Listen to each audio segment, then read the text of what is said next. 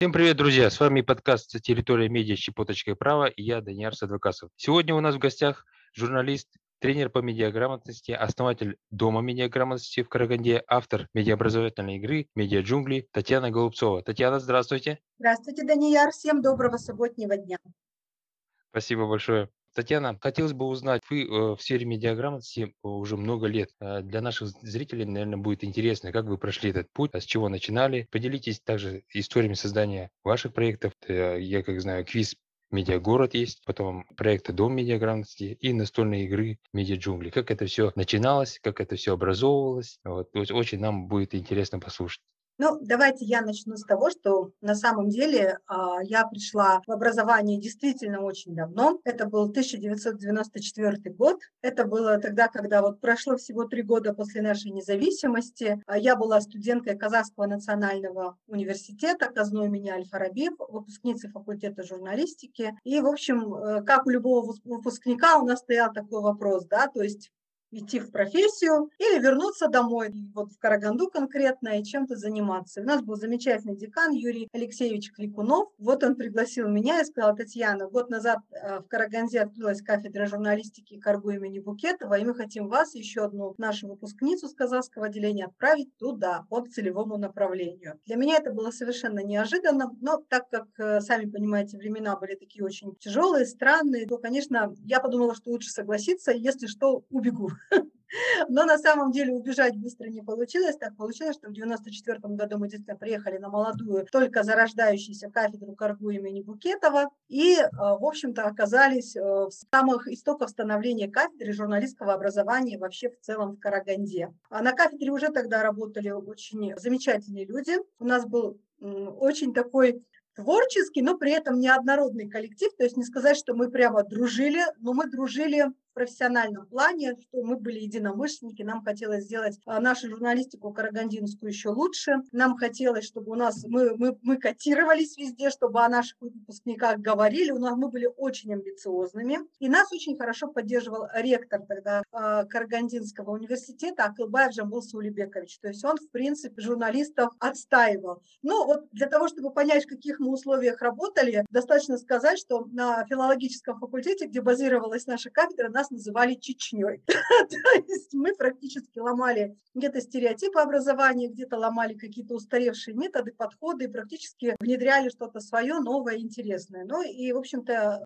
Результат не замедлил себя ожидать, потому что наши выпускники действительно в очень короткое время были, во-первых, как мы говорили, штучным товаром, потому что мы выпускали всего по 15-20 выпускников в год, и они были очень хорошо подготовленными, поэтому они очень быстро находили работу на республиканских каналах, на международных, международных СМИ или уезжали куда-то там за рубеж и занимали очень хорошие позиции. Мы, в общем, вот до сих пор этой своей работой я очень горжусь, очень ее люблю. Со всеми нашими выпускниками дружу, поэтому, в общем-то, образование для меня было совершенно вот такой вот любимой и, в общем-то, благодарной для меня сферой. А как, да, как получилось потом? Потом получилось так, что ну, вы сами понимаете, да, что если ты приехал в университет просто преподавать просто какой-то котомкой знаний за плечами, то преподавателя из тебя, особенно практика, конечно же, не получится. И для нас тогда, вот опять-таки с моей единомышленницей, с моей подругой Мирамхан Жапек, она тоже была как раз вот той самой выпускницей казахского отделения, стала задачей, чтобы мы стали не просто этакими теоретиками, учителями, да, но чтобы мы еще проявили себя в практической журналистике. И вот начиная примерно где-то с 2000 года я начала активно работать с карагандинскими СМИ. Также я начала активно работать в неправительственном секторе. У нас был замечательный центр поддержки СМИ в городе Караганде, его возглавляла юрист Интерньюса Ольга Диденко. И мы делали очень много интересных проектов, направленных на развитие журналистики. Мы, кстати, одними из первых в Казахстане открыли школу онлайн-журналистики на нашем сайте «Медиа провинция КЗ». Тогда еще никто такого не делал, мы были самыми первыми. Мы проводили форумы молодых журналистов. У нас приезжали люди из России, из Узбекистана, из Кыргызстана, с самых разных уголков Казахстана. Опять-таки все очень было приятно, когда мы участников наших форумов потом встречали в профессиональных медиа. И ну, они нас воспринимали как очень близких друзей и коллег, да, и мы их также воспринимали. Поэтому, в общем-то, так получилось, что конец 90-х, начало 2000-х у нас очень было активное становление. А затем нам поступило такое предложение открыть коммерческую уже структуру. Это был журнал «Выбирай», который, в общем-то, на рынке Караганды и Астаны продолжался более 20 лет. К сожалению, в связи с пандемией нам сейчас пока пришлось приостановить его выпуск, потому что акцент был на офлайновом, а не на онлайновом издании. И мы тоже, в общем-то, задали новые тренды, например, в той же Караганде о том, как освещать городскую жизнь, как рассказывать о нашем сервисе, а, как сделать так, чтобы люди, которые приезжали в Караганду, им было не скучно, да, как найти что-то интересное и так далее. То есть вот все время приходилось быть первооткрывателем в чем-то.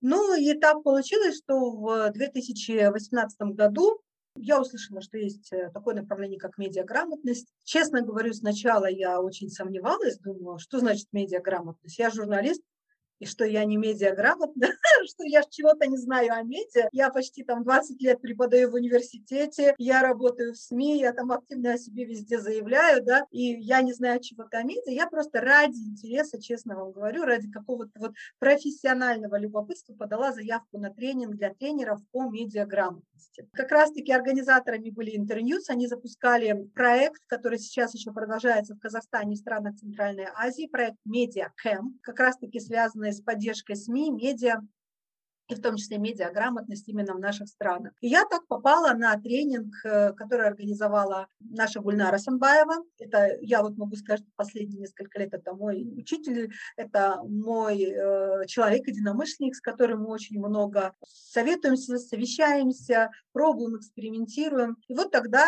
мы встретили тоже на этом тренинге тренера из Украины, Оказывается, медиаграмотность в Украине была уже очень давно, и об этом очень много говорили. И я тогда поняла, в чем различие между журналистикой как таковой и медиаграмотностью. Журналистика – это профессия, а медиаграмотность – это, знаете, как знание основ математики, как знание основ биологии, как знание русского или там казахского языков. То есть этими знаниями, этими навыками должны владеть все абсолютно, вне зависимости от возраста, вне зависимости от профессии, вне зависимости даже от какого-то социального положения. Все мы должны владеть навыками медиаграмотности. Это был очень своевременный проект в 2018 году. Действительно, ну, произошло у меня тогда полное переключение, я могу сразу сказать. То есть я совершенно переосознала и профессию журналиста, потому что понимаю, что даже журналисты, к сожалению, могут быть не медиаграмотными, потому что они выполняют определенный социальный, могут выполнять заказ, могут выполнять корпоративный какой-то заказ, могут не до конца иногда осознавать, что они делают и полезно ли это обществу. К сожалению, такое тоже в нашей профессии есть. Поэтому Поэтому да. для меня медиаграмотность и журналистика, они как бы вот теперь состыковались в моем сердце. И вот таким вот образом, так скажем, начались наши проекты, которые уже связаны не столько с журналистикой, сколько именно с медиаграмотностью. И моя деятельность теперь направлена не столько на журналистов, сколько на самые широкие слои населения.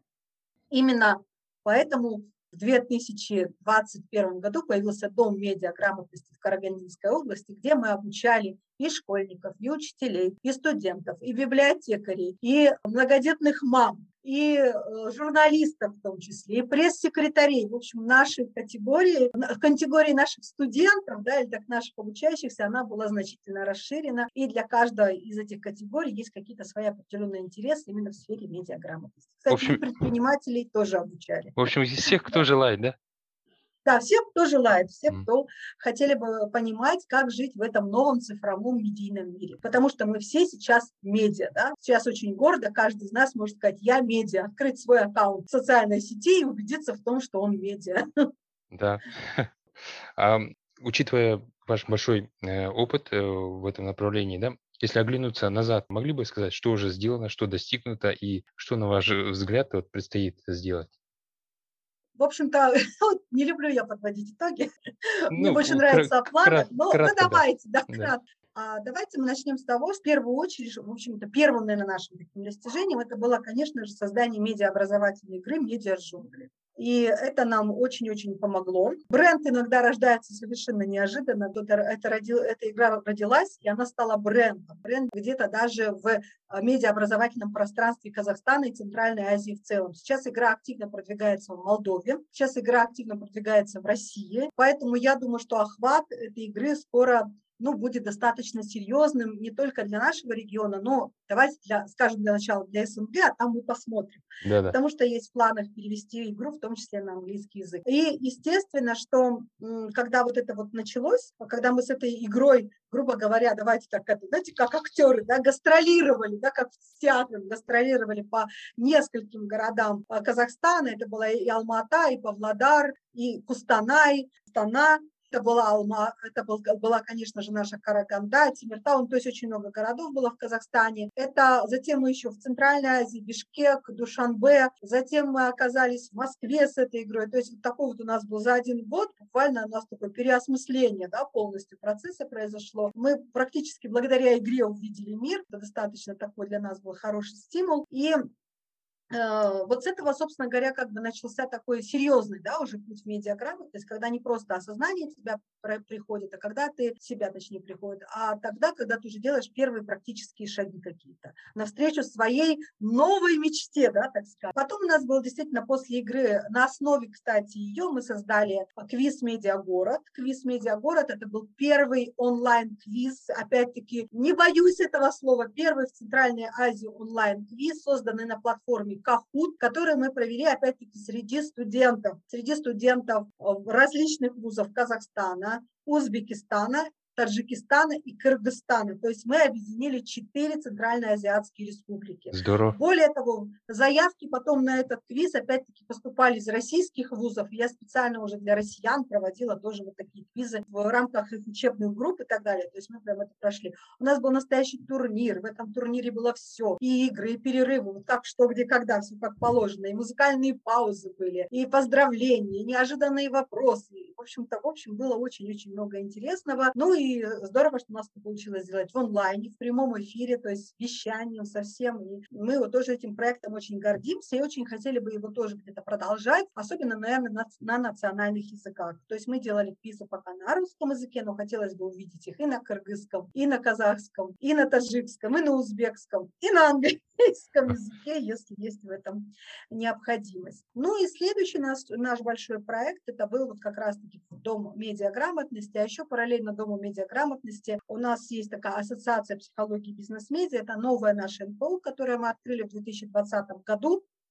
И это, благодаря этой ассоциации мы провели в 2021 году два больших проекта. Это онлайн-фестивали по темам медиаграмотности. Мы провели их в пяти регионах. Это Актау, Атырау, это Гзыларда, это Усть-Каменогорск, вот, и что-то было еще, был еще пятый город. Октава, ну, в общем, неважно, их было пять этих городов, они были очень разные. А, это был, был Уральск, извиняюсь, да, это был еще Уральск. И Актюбинск, и Актюбинск, по-моему, да.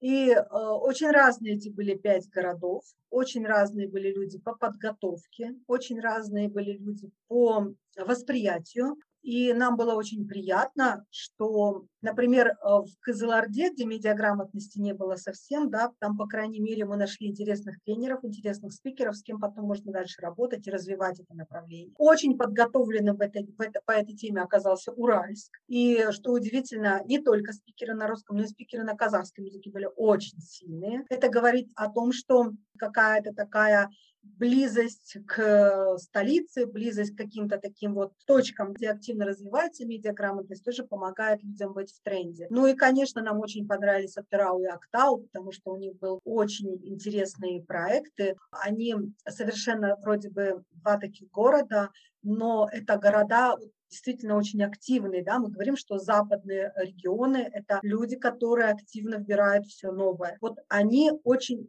пусть у них, может быть, не было там таких сильных спикеров, как в Уральске, но зато у них был такой мощный интерес, что нам даже не хватило нашего платного зума, и пришлось быстрее докупать еще количество мест, чтобы люди могли зайти и пообщаться со спикерами, потому что был глобальный интерес и со стороны учителей, и со стороны НПО, что самое важное, со стороны власти, власти был интерес, да, то есть вот это вот, конечно же, было очень здорово. Ну и опять-таки фестивали, Здесь мы смогли совместить развлечения и образование. То есть мы сделали совершенно необычный конкурс. У нас были музыкальные конкурсы по медиаграмотности. У нас были э, такие Э, просто мини-развлекательные конкурсы с заголовками новостей. У нас были выступающие, то есть у нас были приглашены музыканты, которые рассказывали о музыке, о танцах, э, то есть люди искусства, да, и которые рассказывали, почему искусство это тоже медиа, причем медиа, которое обращено к самому главному, да, к нашей душе, к нашей культуре, к нашим традициям. Мы даже рассказывали, о чем танец каражарка и как его танцевать, и почему вот какие-то движения нужно делать именно правильно, потому что они это, это не просто танец, это рассказ да, юноши и э, для девушки, то есть это, это такой э, рядом со своим иноходцем, то есть это юноша, который победил да, в скачке, и вот он показывает девушке, какой он герой. Поэтому, как выяснилось, то все имеет свое значение. Даже рисунки наскальные – это не просто рисунок, да, история целая. А наши узоры на нашей одежде – это не просто узоры, э, национальные, конечно, узоры, это целый рассказ о твоем роде, о твоем происхождении и так далее. И это людям было очень интересно, потому что, как выяснилось, медиа, они повсюду. То есть нельзя э, слово медиа образование связывать только с электронными СМИ. Они повсюду, они рядом с нами, и каждый предмет может нам о чем-то рассказать, мы должны это ощущать, и мы должны это на особом тонком уровне, конечно же, воспринимать. Ну а искусство это вообще отдельное такое направление, которое... Вот поэтому сейчас в приоритете стали э, кино, мультипликация и так далее, потому что через вот эти формы легче людям рассказать об нашей ответственности, о нашей уязвимости, о нашем экологии культуры и так далее. То есть об этом легче, конечно же, рассказывать. Ну и вот был также еще ответ до медиаграмотности. Как я сказала, работа наша состояла из нескольких э, форматов тренингов. Мы провели что-то около 12, по-моему, тренингов для самых разных групп населения.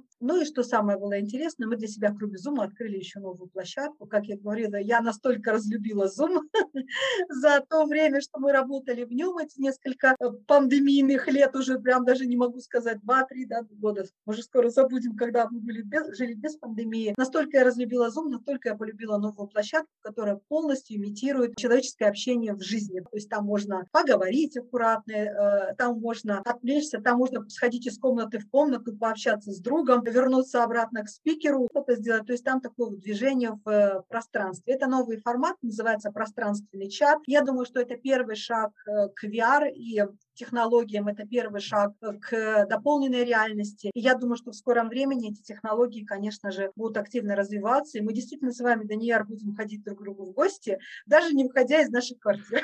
Да, это здорово. В одном, кажется, я да. даже участвовал в прошлом году. Вы онлайн тоже проводили. Э, вот угу. там, там было программа обучения, вот тренинги и кательная какая-то программа, квизы, вот все, все это. это было здорово, очень. Площадка, да, действительно оправдывает все ожидания. Мне понравилось. Будем продолжать эту работу. Приглашаем всех слушателей ваших и вас самого опять снова к нам. Мы обязательно будем делать анонсы, просто следить, и вы будете снова с нами в контакте. Все, все здорово, здорово, хорошо. А следующий вопрос, это касается медиаграмотности. Почему она сегодня актуальна? И можно ли формировать медиаграмотность уже в детских садах? А как формируется в школах? И тяжело ли вообще а, развивать эти навыки?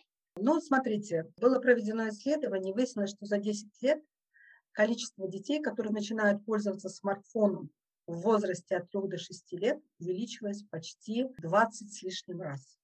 То есть, по сути, сейчас дети рождаются со смартфоном в руках.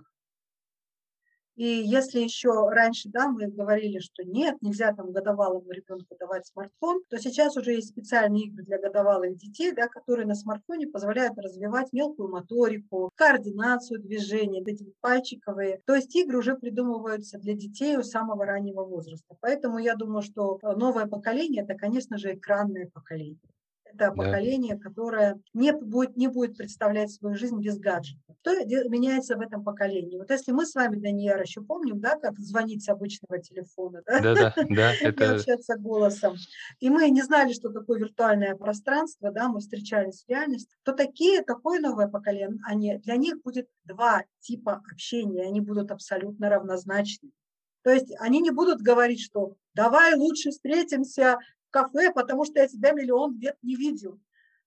Для них э, встретиться в кафе и встретиться вот в виртуальном формате, в том же, ну, может быть, в Zoom, но в модернизированном на какой-то другой площадке будет абсолютно одинаково. То есть эти встречи будут равны друг другу. Может быть, даже в какой-то мере виртуальный мир будет чуть-чуть превалировать, потому что он, э, ну, так скажем, э, более удобный, да, Да, да. быстрее все происходит в нем, то есть он где-то может даже превалировать. Мы сейчас с вами видим, что создается мета, то есть все уже об этом заговорил вслух. Facebook мета у нас теперь, что там у нас еще, WhatsApp мета и так далее, это все не случайно. Естественно, что нас готовят к новому рывку, к новому технологическому прорыву. И когда мы уже с вами не просто будем видеть друг друга и разговаривать, хотя, наверное, еще даже 5-6 лет тому назад это да, было так, ну, на уровне только звонка в скайп, а то, скорее всего, мы с вами будем, у нас будет полное ощущение, что я нахожусь у вас в гостях, вы у меня в гостях. Даже какой-то виртуальный чай можно будет пить, я там вам буду предлагать свой вкус, вы мне свой вкус. То есть все будет уже работать на очень тонких категориях. Да, с виртуальными говоря конфетками, уж- печеньками. виртуальными конфетками и печеньками. Поэтому говорить теперь о значении медиаграмотности в новом цифровом мире, ну, по-моему, здесь уже даже бессмысленно, потому что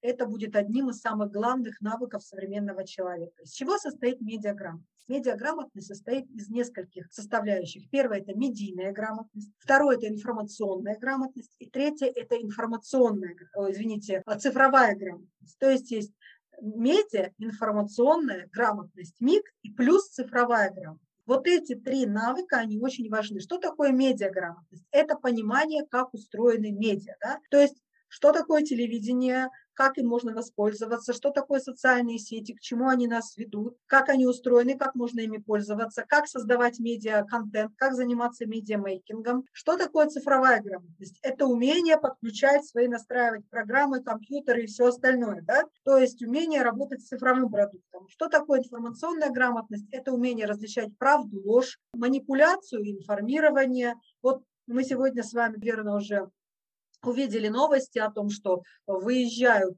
люди из ЛНР и ДНР. Мы с вами видим, что там какие-то взрывы, ну, слыш, слышим, да, что взрывы какие-то происходят. И мы сразу видим две точки зрения. Первая точка зрения ужас. Украина начала значит, бомбить ЛНР и ДНР, и все, и все, как бы там начинается война, и война идет со стороны Украины. Вторая точка зрения. Россия хочет остановить НАТО и всеми возможными способами показывает, что если начнется война, то она будет нешуточная. То есть вот и где правда? То есть Да, как правда? определить, где правда-то? Кто тут, э, кому чем угрожает, кто стреляет или кто не стреляет? Мы еще с вами, казахстанцы, недавно были в этом поле, когда вот эта вот самая информационная грамотность нам бы помогла. Когда критические кризисные ситуации нас начинают запугивать, нам говорят 20 тысяч боевиков, отрезанные голову полицейских, там изнасилованные женщины, э, погибшие дети. Когда мы все это слышим, у нас шок, эмоциональный, потому что нам бы никому не хотелось оказаться на том месте. Мы начинаем совершенно по-другому оценивать, все начинается вот это манипулирование нашим страхом. Когда все это проходит, оказывается, что часть этой информации была какой? Фейковый. Фейковой. Да.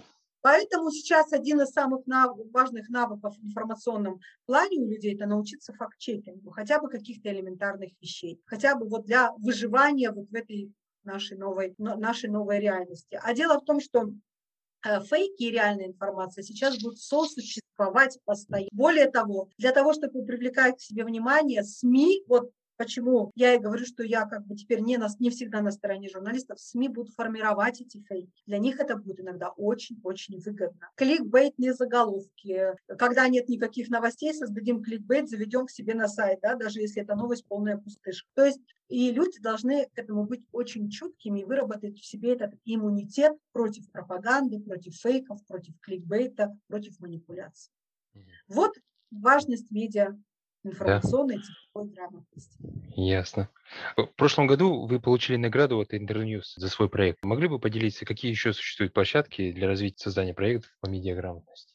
В общем-то, сейчас я хочу сказать, что очень много скажем так, э, доноров, которые поддерживают создание таких проектов. Более того, сейчас начинается внедрение грамотности в школах, в университетах. Это тоже благодаря вот активным действиям интерньюсов за последние там, три года. Это благодаря активным действиям ЮНЕСКО, что тоже ну, нельзя отрицать. ЮНЕСКО тоже в этом направлении очень много делает. И я думаю, что если человек заинтересован в этом, если он видит в этом какую-то свою миссию, если он профессионал и хотел бы развиваться в этом направлении, то самое важное, что, ну, неважно, какой он профессии, вот. он может оказаться как я сейчас э, говорю, да, амбассадором медиаграмотности вне зависимости от своего образования, вне зависимости от своего местонахождения, вне зависимости от своего социального статуса. Потому что, ну давайте так скажем, медиаобразование – это определенная культура. И мы ее можем разделять, мы можем принимать установки, мы можем понимать ее ценность. Согласитесь, что если я, например, люблю казахскую музыку, то ведь не важно, где я живу, понимаю ли я до конца казахский язык. Если мне нравятся казахские песни, я всегда буду говорить, э, выставлять самый интерес, говорить, что послушайте, как классно. Да? Здесь то же самое. Если ты разделяешь в сфере медиаграмотности, то ты потихоньку начинаешь ну, где-то что-то постить, рассказывать, ты можешь э, делиться этим, и это будет твоя точка зрения, и ты можешь завоевывать ну, единомышленников. Поэтому площадкой может даже, стать даже личный аккаунт. Здорово. Все зависит от желания человека. А еще раз хочу подчеркнуть, неважно какой вы профессии, потому что предпринимателю нужна медиаграмотность. Если он это понимает, он может сказать, где и как он эти навыки использует, поделиться с другими предпринимателями и стать частью. Мы, например, предпринимателями проверяли фейки во время пандемии, потому что их было очень много, и в чатах постоянно был такой, ну, знаете, накал страстей, потому что то закрывали, то открывали, то какие-то постановления, то какие-то штрафы, то не штрафы. В общем, люди учились проверять информацию и использовать только достоверные источники. То же самое было с врачами. То есть мы помним с вами, что во время пандемии, например, а, вот если бы врачи наши владели медиаграмотностью, я думаю, что мы много бы ошибок допустили тогда. Вдруг врачи начинают публиковать какие-то рецепты, еще при непроверенном, да. да. Одна из врачей у нас вообще изобрела свой личный метод лечения, да, помните, и даже его презентовала нашему министру. Да, да. Министр был в шоке, но ну, куда деваться. Он говорит, что, конечно, да, но надо проверять, да,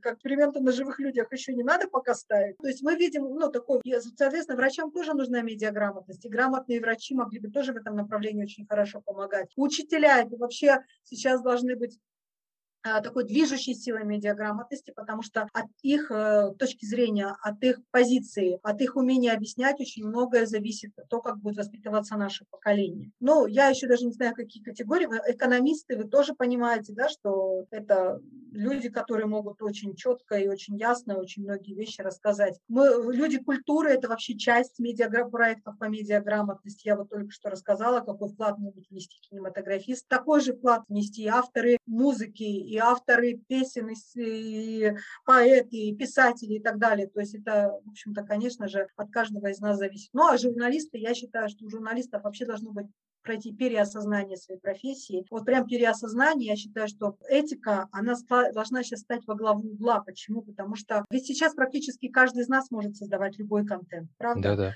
да. И он может быть ничуть не хуже журналистского, но вся проблема в том, что мы не всегда можем сделать этот контент достоверным. Не у каждого из нас есть доступ к источникам информации. Вот задача журналиста на этот раз, вот в этой новой условиях, как раз-таки научить и факт-чекингу могут они людей. Они могут научить поделиться своими методами, как собирать информацию из разных источников, как сопоставлять ее, аналитику, да, как делать, как сопоставлять разные факты. И вот это, конечно, могло бы быть наиболее ценным, то, что сейчас могли бы дать журналисты в современному информационному обществу, критическое мышление. То есть то, что всегда от них требовалось. То всегда любили журналистов и за то, что, всегда, что их всегда уважали и ценили.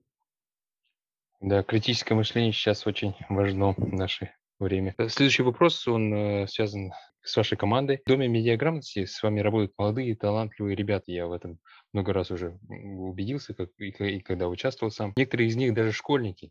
Подскажите, как вы формируете коллектив своего проекта? А, ну, на самом деле у нас, как, как это говорят, наши двери открыты для всех, да, для всех желающих. У нас не только и школьники, у нас есть, например, бизнес-тренеры, которые разделяют позиции в сфере медиаграмотности. У нас есть действительно школьники, это вот представители ниш. Да, у нас замечательный был парень, э, и я думаю, что он еще вернется к нам, он стал в этом году студентом, который учился в школе Сапаева. У нас есть студенты, которые, э, опять-таки, нам помогают. У нас есть мои бывшие выпускники, то есть журналисты, которые нам помогают в общем-то, у нас э, есть библиотекари, с которыми мы работаем, очень есть талантливые, кто очень интересно рассказывает о медиаграмотности, основа. Поэтому мы, в общем-то, открыты для всех. И бывало даже такое, что нам, например, просто писали, мы хотели бы с вами работать, у нас есть вот такой вот, мы эти рассматривали, либо приглашали в качестве тренеров, либо в качестве участников, либо в качестве помощников, что тоже немаловажно. И, в общем-то, люди получали новые дополнительные какие-то навыки. Ну, а дальше уже многие двигались сами. У нас есть, например, девушка, она работала в НПО, ну, неправительственная организация, они оказывали помощь детским домам и домам, давайте так, домам, где находятся люди золотого возраста. Не люблю вот те слова, не люблю, что нет старости, есть золотой возраст. Да-да. Вот.